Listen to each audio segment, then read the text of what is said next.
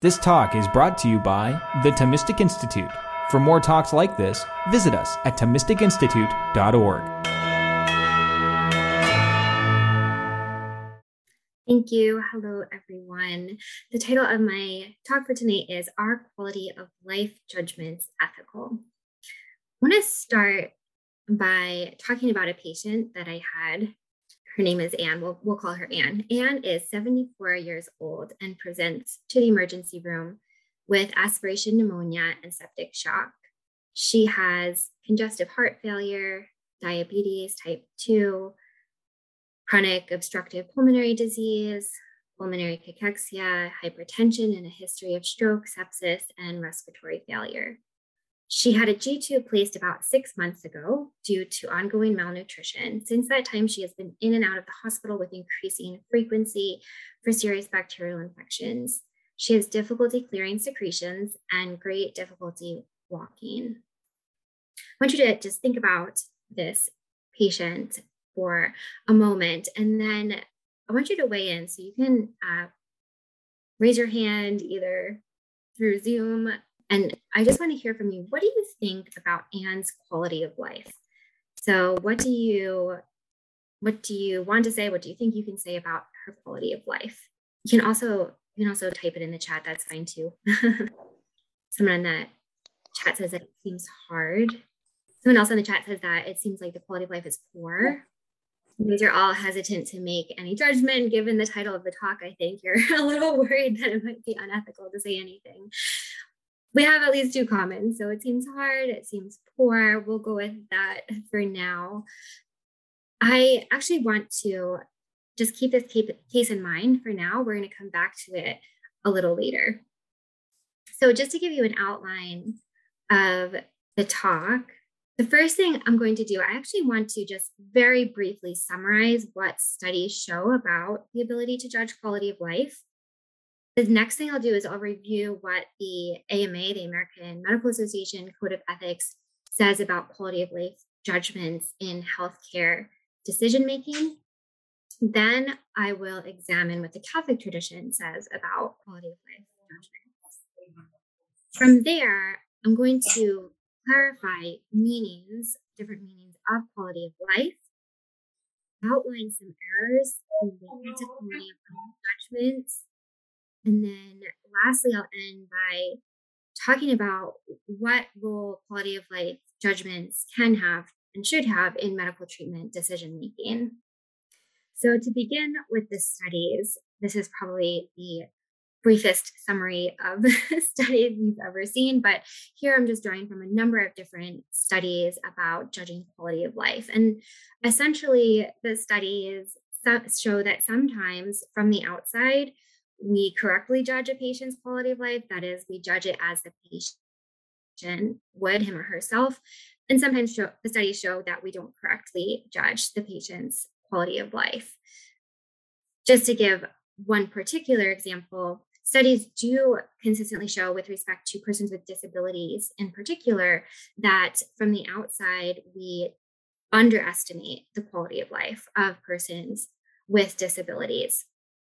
One thing that's interesting, though, is that other studies show that persons with disabilities sometimes themselves overestimate certain uh, certain abilities that they have. So things that can be judged objectively from the outside, persons with disabilities overestimate, but then other people judging the person's quality of life tends to underestimate the quality of life.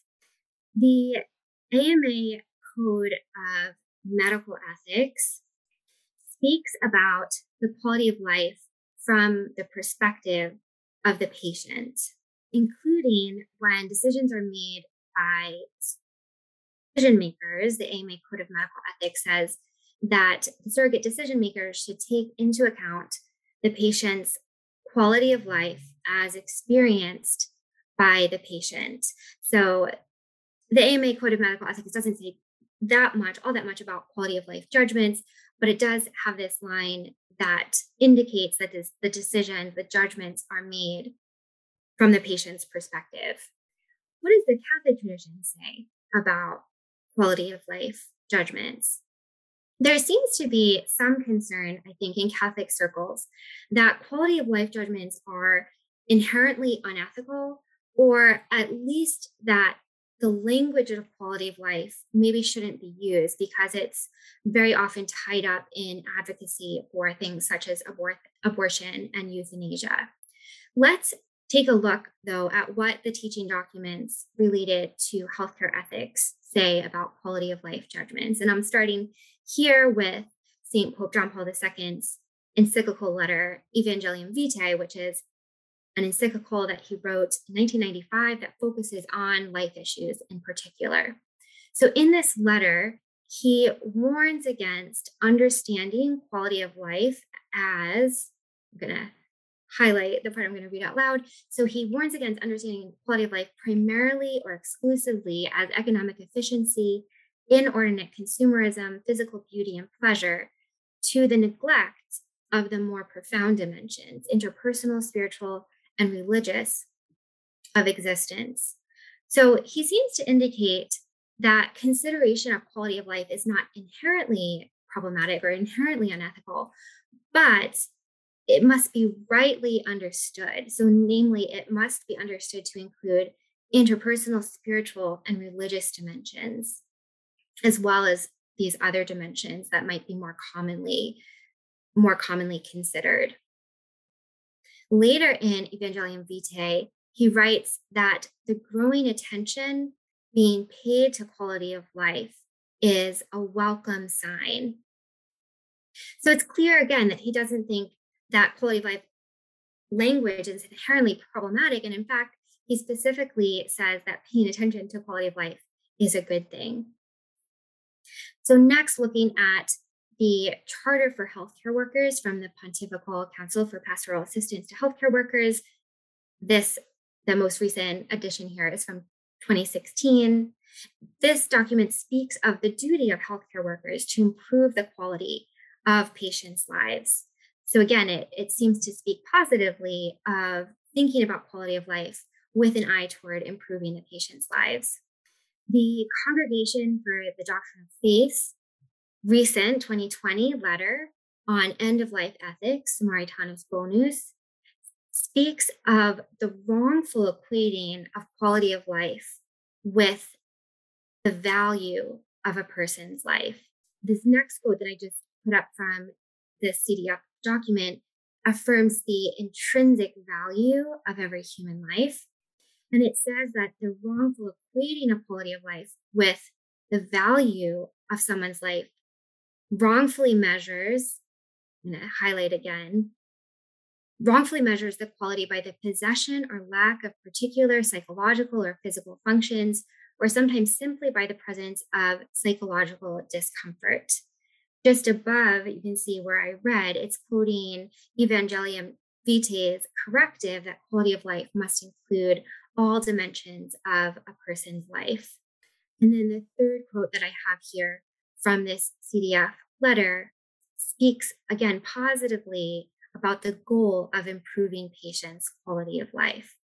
The last document that we'll look at is the U S C C B's document, the Ethical and Religious Directives for Catholic Healthcare Services, or the E R Ds, the most recent edition being from twenty eighteen.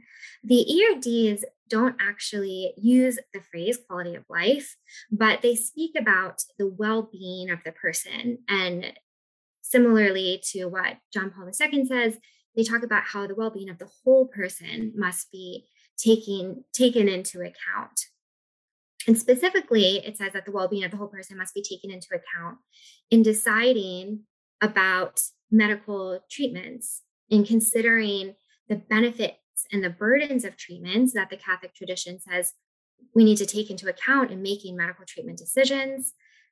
The E R Ds also state that making judgments about benefits and burdens are in the judgment of the patient, as you can see here. So here, the E R Ds align with what the A M A code says regarding who is making the quality of life judgment, or the judgment about the well-being of the patient, in the language of the E R Ds.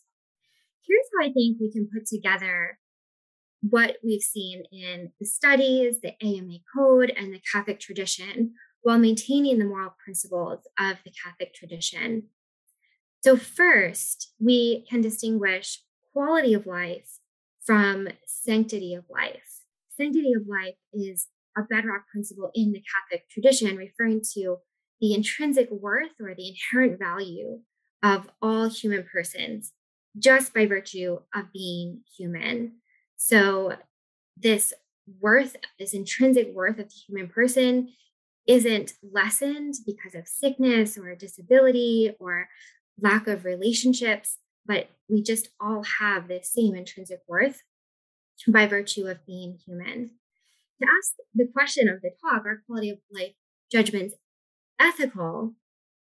Well, not inherently, as we've seen, that it seems it seems fine to, to judge quality of life, especially with an eye toward improving it, as we saw in the different church te- teaching documents. But if the judgment involves equating the quality of life with the value of a person's life, as the C D F has warned against, then this would be morally problematic because it would it would go against the understanding of the sanctity of human life, the intrinsic worth of human persons. Second, I think we can distinguish two senses of quality of life, the first of which I'm calling the internal view of quality of life. I'm going to define this internal view of quality of life as how well a person's life is going for him or her based on, for example, physical, psychological, social, economic, and spiritual factors, and how he or she weighs these in relation to each other. So again, re- recall that Pope Saint John Paul the Second talks about the need to include interpersonal, spiritual, and religious factors. So I've mentioned these here in this definition.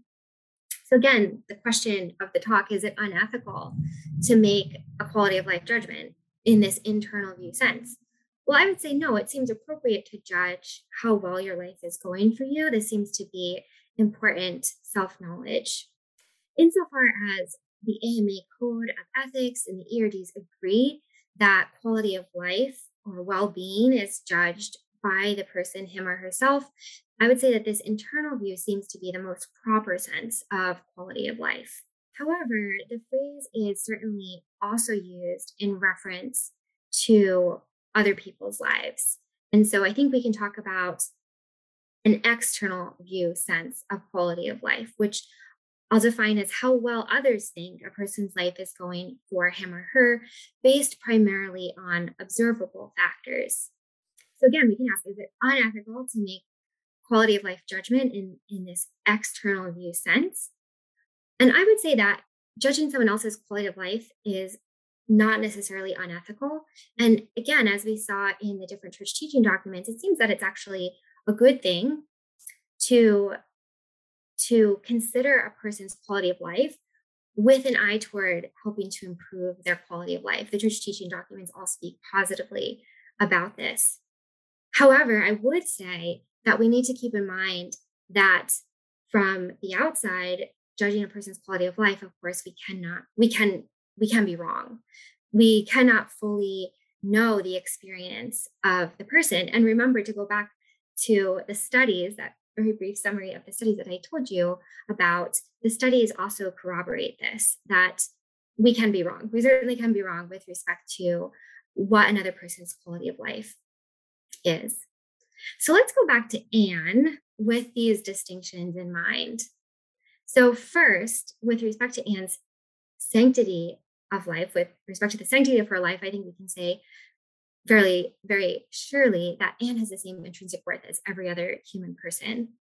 With respect to the external view sense of quality of life, and I think this is where you guys were coming from at the beginning of the talk when you said it was seemed like it was poor, you're judging it from the outside. And, and I think that many people would say, if not most people would say, that Anne's quality of life is poor due to her medical conditions, her G-tube, her frequent hospitalizations, and limited mobility. So again, these are things that are observable from the outside. What about her internal view quality of life, the internal view sense of her quality of life? So I have to tell you that Anne was one of those patients that just really surprised me, because I agree with those of you who said from the outside, it seems like her quality of life is really poor. But when I talked to Anne, it really struck me that she actually judged her quality of life to be quite good. So she experienced the burdens of her medical conditions and their treatments. She wasn't in denial about them. She didn't pretend as if they weren't happening. But on a whole, she still judged her quality of life to be good. And in particular, she mentioned her ability to go home after each hospitalization and to just watch her grandchildren playing, to sit at the dinner table with them. And she talked about just how happy this made her. What accounts for the difference between the external view and the internal view here in the quality of life judgments? So for one thing, Anne has more information about her life than an outsider does. So she knows about her family situation. She knows that she has grandchildren. She knows she sits at the dinner table with her family. But even if an outsider had this information about Anne, they still might very well judge that her quality of life is poor. Why? Because to judge someone's quality of life as the person would, we need to know not just all of the different aspects of the person's life that would factor into their quality of life judgment, but we also need to know how much they value these different aspects and how they weigh them in relation to each other. So in Anne's case, what we learn about Anne is that the ability to watch her grandchildren playing and to sit at the dinner table with them is of such great value that for her, it outweighs the disvalue of her limitations, such that she still says that on a whole, her quality of life is good. Note that Anne's values likely have changed over the course of her life, such that she wouldn't always have weighed things this way. So just because now the ability to watch her grandchildren playing and to sit at the dinner table with them outweighs the disvalue of her limitations, that not that's not necessarily that is that hasn't necessarily always been true for her, that she weighs those different values and disvalues in relation to each other in that way. At this point, we've distinguished sanctity of life from quality of life, and also we've distinguished different senses of quality of life. And I've said that it doesn't seem unethical to make quality of life judgments about oneself or about others, about one's own quality of life or about the quality of life of others. But I do think that there are errors, I mean, even common errors related to quality of life judgments that it's important to keep in mind, some of which I've alluded to already. The first that I'll mention, the first error related to quality of life judgments is the equating of the worst worth of a person with his or her quality of life. And this equation of the worth of a person with his or her quality of life is warned about by the C D F, as we saw a little bit earlier. Along the same lines, another error related to quality of life judgments is judging that things such as abortion, euthanasia, are morally permissible for those who don't, who won't or don't have a sufficiently good quality of life. And these first two errors, I think we can be talking about either the internal view or the external view. Okay, with respect to the external view sense of quality of life in particular, there would be an error in thinking that we can definitively make an external judgment about a person's quality of life. So remember that studies show that we don't always rightly judge the quality of life of others. And so we need to keep in mind that we could be wrong. So what do we do about this? I think first, it's important, one, well, one, to keep in mind that we could be wrong. Second, I think it's important to ask people questions to learn more about various aspects of their lives so that we can have a more accurate picture of their quality of life. Here I want to say, though, that the person is an expert. The person has all the information, has all of this information that an outsider doesn't have about various aspects of his or her life. But in the medical context, the professional also brings important information to the table. So only the patient knows the details of the patient's life, but the professional too has expertise about, for instance, the patient's medical condition, about risks and side effects of treatment. And I think that there's a place for the professional to relay his or her external judgments to the patient about these sorts of things.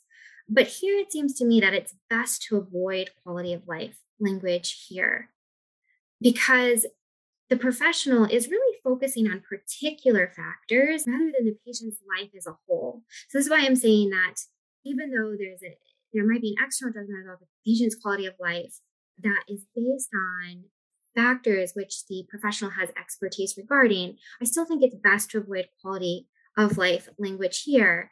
And it's better just to be more specific about what you're talking about.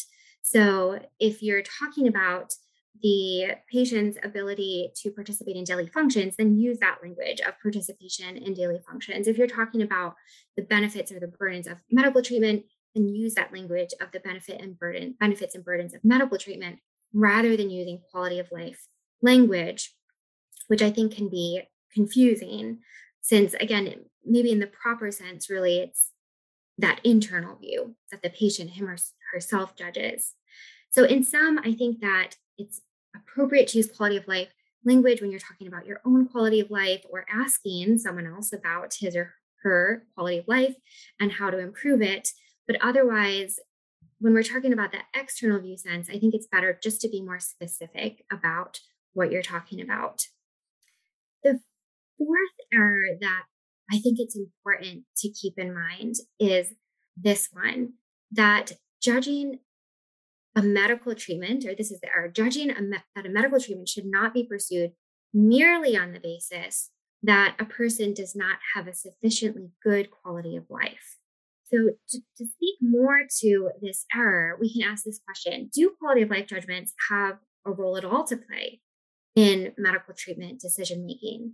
And I think the answer to that question is yes, but its role should be within the context of the Catholic tradition, which recognizes the inherent worth of human persons, prohibits actions such as abortion and euthanasia, and also provides a way of discerning when we should accept medical treatment and when it's permissible to withdraw or withhold medical treatment. So let me turn to this distinction that the Catholic tradition makes between morally obligatory and morally optional medical treatments. Let me provide a sketch of this distinction, and then we'll return to the consideration of how quality of life judgments are relevant. So, so just briefly, the Catholic Church distinguishes between what, what are called sometimes ordinary means and extraordinary means. This distinction is a moral distinction. It's not a medical one. And we talking about when we talk about means, we're talking about medical treatments, and we're talking about the decision to withdraw treatment, or, and also treatments, and also decisions to withhold treatments. So whether we're making a decision to withdraw or to withhold treatments, this distinction is is pertinent. So what makes a treatment ordinary or extraordinary? So first, ordinary means are also called proportionate means by the tradition. And when we talk about ordinary proportionate means, we're talking simply about treatments that are morally obligatory. Extraordinary means, on the other hand, are also called disproportionate means. And when we, what we mean when we say extraordinary or disproportionate means, what we mean is that these treatments are morally optional. And what makes a treatment ordinary? What makes a treatment extraordinary? So here I'm, I've included a quote from the E R Ds, the Ethical and Religious Directives for Catholic Healthcare Services. E R D fifty-six says that proportionate means are those that, in the judgment of the patient, offer a reasonable hope of benefit and do not entail excessive burden or impose excessive expense on the family or the community. On the other hand, the E R D fifty-seven says that disproportionate means are those that, in the patient's judgment, again, note the attention to in the judgment of the patient or in the patient's judgment do not offer a reasonable hope of benefit or entail an excessive burden or impose excessive expense on the family or the community. The Catholic tradition also speaks about the weighing of the benefits and the burdens. So when benefits outweigh the burdens, we're speaking of proportionate means, or when burdens outweigh benefits, we're speaking of disproportionate means. A few things to highlight here with respect to this moral distinction and, and, and making this discernment. So when we talk about the benefits and the burdens and weighing those against each other to determine whether a treatment is morally optional or morally obligatory, we are talking about the benefits and the burdens of the treatment itself, the medical treatment itself, not the patient's life. So just consider a child who has significant disabilities, who will never walk or talk, but who develops appendicitis and needs surgery. It would be wrong to not do the surgery because of the difficulties of the child's life, right? So we're, we're not considering the difficulties of the child's life when we're considering benefits and burdens. We're considering the benefits and the burdens of the treatment itself. So in this case, the appendectomy, likely the benefit to the child of the appendectomy is going to significantly outweigh the burdens in this case for this child. And so even though the child's life might entail many difficulties and burdens, this does not at all mean that treatment would be disproportionate or optional for, for the child. Another thing to highlight with respect to this discernment is that the Catholic tradition holds a broad notion of benefits and burdens. So note in the language of the E R D is that the benefits and the burdens we're considering in relation to not just the patient, but also to the family and the community. And elsewhere in the tradition, we see that we're considering not just medical benefits and burdens, but also psychological, financial, social, spiritual, et cetera. Okay, so just to, to illustrate maybe more what we're talking about here, if we ask this question, are antibiotics ordinary or extraordinary? Whenever we ask about a generic type of treatment, the answer is always going to be, it depends. It depends because the benefits and the burdens are going to look different depending on the patient, depending on the situation. I think we could say, though, that generally antibiotics to treat pneumonia in an otherwise healthy person would be considered to be ordinary, proportionate means. Those, it would be a treatment where the benefits of the treatment would outweigh the burdens of the treatment. On the other hand, I think generally we could say that antibiotics to treat an infection when a patient is imminently dying from another cause would be considered an extraordinary or disproportionate treatment, and so therefore morally optional, that there wouldn't be a reasonable hope of benefit, and the benefits in this case would not outweigh the burdens. So where does quality of life fit in? So recall that the benefits and the burdens, as I just said, are with respect to the treatment itself, not the patient's life. However, as I've mentioned, the aspects of the patient's life must be considered in order to consider what the benefits or the burdens and the burdens will be for that particular patient, including, so the aspects of the patient's life, including the quality of life of the patient. So as it As I say here, the question of benefit and burden in large part is a question of how a particular medical treatment affects or will affect the quality of life of a patient. To be clear, it's not the case, as I've mentioned, that we can decide not to do a treatment because the patient has a poor quality of life, but we need to consider the benefits in relation to the burdens. And I think part of what counts as a benefit is going to be whether the treatment and, and how much it maintains or improves the quality of life of the patient. The burdens, I think, are going to include how much the treatment detracts from the quality of life of the patient. So to go back to the example of antibiotics, right? So I said that antibiotics to treat pneumonia in an otherwise healthy person likely would fall under morally obligatory treatment where the benefits outweigh the burden. So what are the benefits? Let's be more specific, right? So one of the benefits is treating them in pneumonia. We could also say it's restoring the patient's quality of life. What are the burdens? I think the burdens also can largely be understood as detractions from the patient's quality of life. So the burden of antibiotic in this case would likely be some temporary negative impacts on the patient's quality of life, such as G I issues. I want to end with this, that regardless of a decision to pursue a particular treatment, so whether you or the patient, whoever, whomever we're talking about, decides to pursue a particular treatment or decides not to pursue a particular treatment, and as I think I've shown, hopefully, quality of life judgments do factor into that decision. But regardless of what the decision is, I want to end with this, that I think it's important to ask these questions. How can we, how can I improve this person's quality of life? So going back again to the church teaching documents, that this, I think, is always a question that we should have in mind when we're thinking about quality of life. How can we help improve this person's quality of life? And then relatedly, how can we help this person to express or experience his or her intrinsic worth as a human person? I think that things that help a person to express or experience his or her intrinsic worth are things that will, that help to improve the quality of life of the person. I'll end there, but I'm looking forward to questions and discussions. Thank you. Okay, yeah. Can you turn the slide back to where you defined, um, I think it was ordinary mean. Oh, yeah.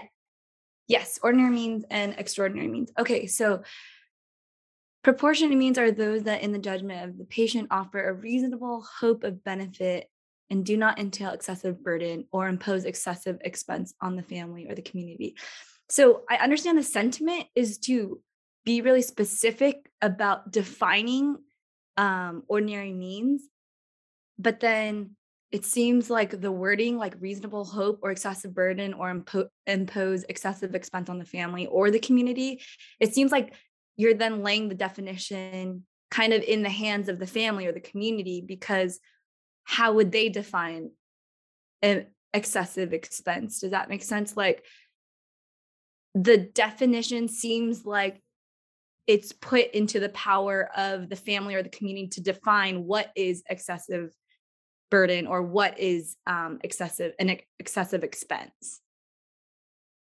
So while I, yeah, so while I understand the sentiment of it trying to define ordinary means clearly, I wonder who really has the power in um, like moving that that pivot of excessive or reasonable hope. Does that make sense? Is that a clear question? I don't know if I'm making sense. I think so. So it's, it sounds to me that you're trying to clarify whether this is meant to be a subjective judgment, that whether the Catholic tradition intends it to be a subjective judgment. Is that, is that, does that sound right? Um, sort of, I guess. How do you define reasonable hope, and how would you define excessive burden versus like um, enough burden? Okay, I think I got it. I got the question. So the Catholic tradition doesn't define what counts as a reasonable hope or an excessive burden. So this is something that I think is really important to understand about the Catholic moral tradition that I think there's often misconceptions about. But the Catholic tradition, the Catholic Church gives us often moral principles, such as this distinction, the moral distinction here. But as far as applying that principle, there's some specific guidance from the church, there is, on, on very particular issues, but most of the time it's left to the individual with a well-formed conscience to make this determination. So not only is the patient responsible for thinking through the benefits and the burden. So what counts as a benefit for that patient? What counts as a burden for that patient?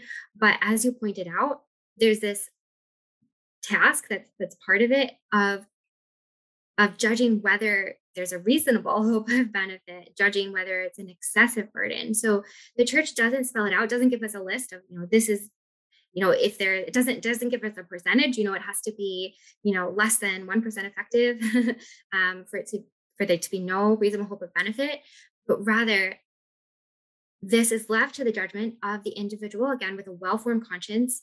Um, it's left to the individual's judgment.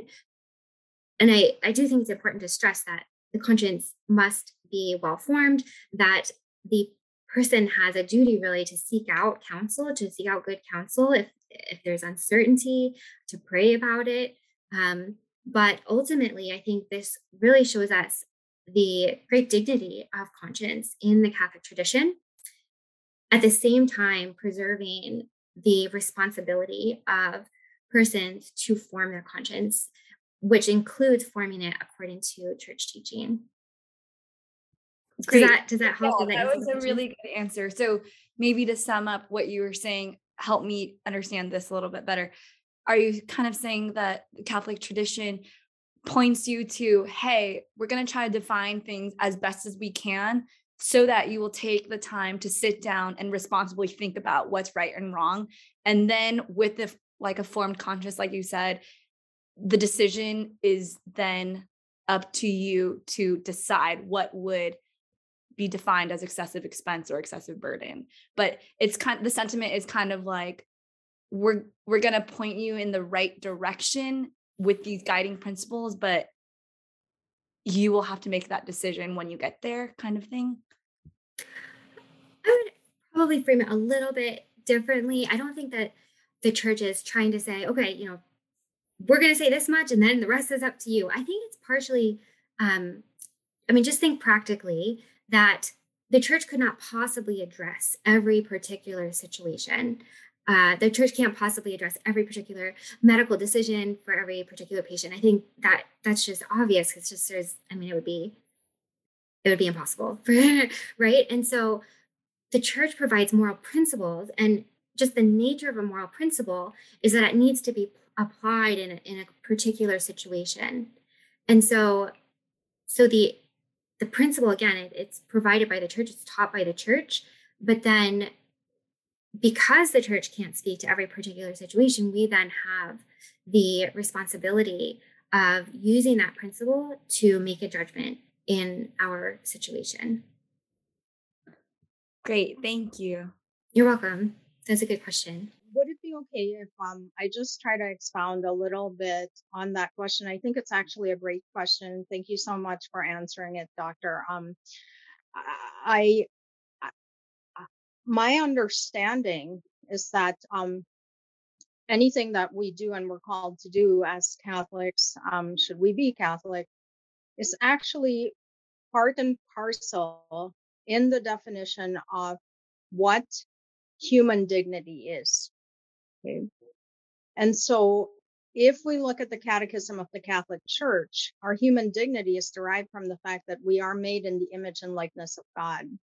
But what does that mean? What that means is that, you know, being in the, the image of and likeness of God is that we don't only imitate, but we are expected to love as God loves. Self-giving love, or what's considered agape love. And so if what we're talking about is end-of-life decisions, if what we're talking about is quality of life decisions, um, I think central to that is actually what it means to have that human dignity, to be treated with that dignity we so deserve as human beings through whatever stage of life we're in. And that conscience that we have is formed and informed by the church, as well as our communities and whatever, and our faith back, you know, our faith and our grounding in the faith. But there are very specific dogmas and doctrines of the Catholic Church that we can't ignore in that formation either. So I think we can get into relativistic th- territory really quickly once we start talking about formed and informed conscience without defining what that means and as a matter of what the Church imparts to us. And, and so I think it's it can be a very complicated answer, but I think ultimately we are called to act in and with love for others, for the persons we are caring for, for the persons that we are helping, and for ourselves. And that can guide much of what we do. Thank you. Yeah, I appreciate uh, what you said there. To, I, I guess I would maybe say say it this way, right? That um, what I've discussed or what I just said can sound pretty technical and can sound like, hey, here's what we should do, here's what we shouldn't do. But I appreciate that you drew our attention to love as being should should be the the motivating factor here. That. Uh, we don't want to just be following these laws because we should do them because uh, out of just as a sense of duty or a fear of punishment, but out of out of love for God, uh, that we we follow the directives that we have that have been handed on to us by the Church that He instituted. Okay, um, we did get a comment in the chat box from Doctor Roldan, um, if you're able to, are you able to see that comment? I do see it. I do see it. Yes. So it says, from a secular point of view, ordinary means would amount to the standard of care or what the health regulatory bodies approve to be covered by health insurance. So I don't think that ordinary means just maps on directly to standard of care or to what's covered by insurance. This is, it's a, a moral judgment. And, and actually, I, maybe I'd like to maybe learn more about why um, why it seems that it maybe does just map on directly. And I'm wondering if it's because of the financial consideration. Is that, is maybe that's what's driving the question? Yeah, yeah, hello, can you hear me? I can, yes. Yeah, sorry. So I was just uh, taking off from the point of Robin earlier about who determines excessive or uh, the family or community. I guess the community, uh, the surrogate would be the, the regulatory body. So uh, that, because that's how we do it as doctors, those standard of care we offer, and hopefully the patients will accept the treatment. But for those dying patients or those with rare diseases, who uh, entail very costly drugs or treatments that is excessive from an external quality of life point of view. But of course, it might probably improve the internal quality of life of the patient. That's where the extraordinary means come in. That's why ethics boards of hospitals also have, you know, a varied composition from uh, religious groups, patient uh, advocates, Uh, health professionals and health policymakers, because that's where all the balancing of the, the ethics of it is discussed. Uh, it's not a, an easy decision to make, but I guess that's one way of thinking about ordinary and extraordinary things. Just a comment. Thank you. Okay. I, so I would I would caution against just thinking that they map on exactly. So just maybe to give a, a couple examples why I don't think they necessarily map on, although I, I think you're right that probably often standard of care is going to fall under ordinary means. But I could imagine a situation where something is standard of care, but because of the particular situation of the patient, it's actually morally optional. Because of the burdens for that particular patient, it would be morally optional.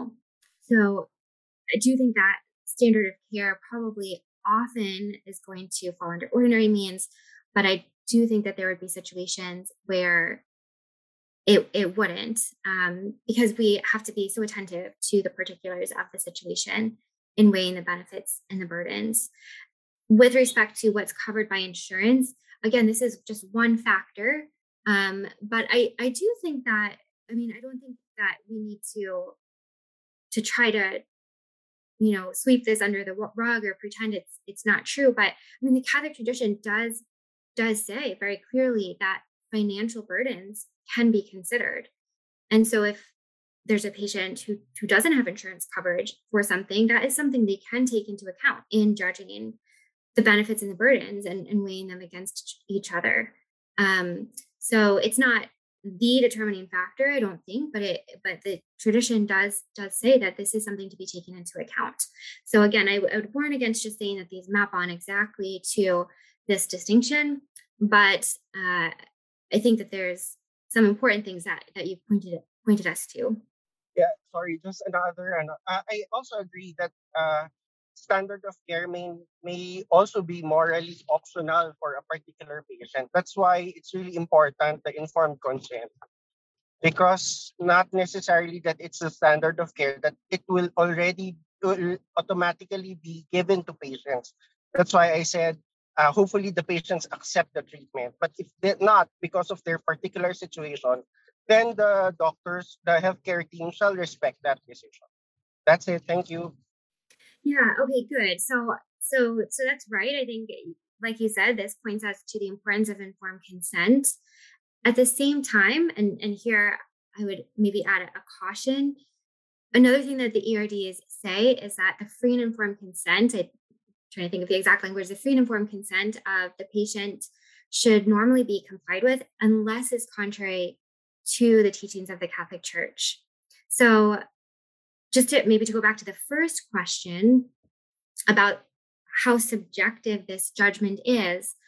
So uh, when I answered that question, I, I, I emphasized the subjective nature of the judgment, but I maybe now here want to step back and emphasize that it's a subjective judgment within the whole Catholic moral tradition. So it's a subjective judgment, but it's bounded by other principles and teachings of the Catholic Church. So if somebody judges a, you know, something that is standard of care, if they if they want to de- decline it, they don't they're refusing this treatment. If it, it's a treatment that would be obligatory to accept, if the if the Church teaches that it would be obligatory to accept it, then then that has to be also factored in. So there are some particular teachings. I think I, I mentioned this, um, that we have this moral principle, and then the, the Church does give us particular applications as well. Um, so just to, to again, to, to reiterate here that there's very much a subjective judgment, but it's within the context of the moral life, uh, of the Catholic moral life that the Church gives us. And I think this is um, going to have to be our last question. We have a question in the chat box from Sam Russell. The question says, what are some practical things a person can do to accompany an elderly family member through weighing quality of life decisions? I think this is a good question. And I and I think one thing, the, the first thing I want to I want to say is to, to emphasize the importance of these kinds of conversations. So, and, and to emphasize the importance of them, not just when a patient is elderly or, or approaching the end of life, but to emphasize their importance much earlier on. So when a person is young and healthy is, is really the best time to start having conversations. So, so typically if we're, if we're talking about Uh, a young, healthy person, they would be the one. I think it's important for them to initiate a conversation with whomever they're appointing to make medical decisions if they're not able to. So whether we're talking about this situation of a young, healthy person talking to whomever they have appointed to make medical decisions if they're not able to, or talking about the case of speaking with an elderly family member about, about medical decisions. In both cases, I think it's important to, to talk about, as this question is, is asking, specifics with respect to their values, their interests. Um, so the, again, the Catholic tradition gives us principles, but how we apply the principle, the particular things we value in our life, that's going to vary from person to person. How much we vary certain things, that's going to vary from person to person. And to have these conversations is important so that I think the person, we're talking about in the case of speaking with an elderly family member, to help them to think through if they haven't done this themselves. Um, and again, in the case of a younger, healthy person, so that the person who you, you are trusting to make decisions for you has a better sense for what your, your values, what your wishes are. What are some practical things? Let me go back to the question now. So what are some practical things a person can do to accompany an elderly family member through weighing quality of life decisions? Like I said, having the conversation, number one, is a very practical thing. Um, and not just one conversation. I guess I could say that as a, as a practical thing to do is that uh, likely these are ongoing conversations. And these are probably ongoing conversations. And one other, I'm going to say one other, I'm going to say one other thing. Practically speaking, is to be specific. So I've kind of spoken to that general conversation about values. And part of that conversation, as I've mentioned before, is also the context of the Catholic tradition. So recognizing how the Catholic tradition is also going to inform treatment decisions, but also then to be attentive to the particulars that in the case of an elderly person, that maybe they already are needing to consider. So with respect to a particular treatment, to be specific about the benefits and the burdens of that particular treatment for that particular person, based on where they are in their life, based on what kind of support they have, based on what other medical conditions they have. So I think being attentive to particulars, so, so not just speaking abstractly, but how does this particular treatment impact your quality of life? How do you think it will impact your quality of life? And here is where I'll also go back to what I said during the presentation, that the input from the medical professionals is also important, I think. So often in my clinical ethics work, I would see patients or families weighing decisions, weighing benefits and burdens without really a clear picture of what the treatment involves or what, say, the post-op period looks like, what the rehabilitation period looks like. So I think it's important, in addition to helping the patient to think through their own values, to think through how it's going to affect them in their lives, but also to get the input from the medical side as well, um, so that that can also be taken into account.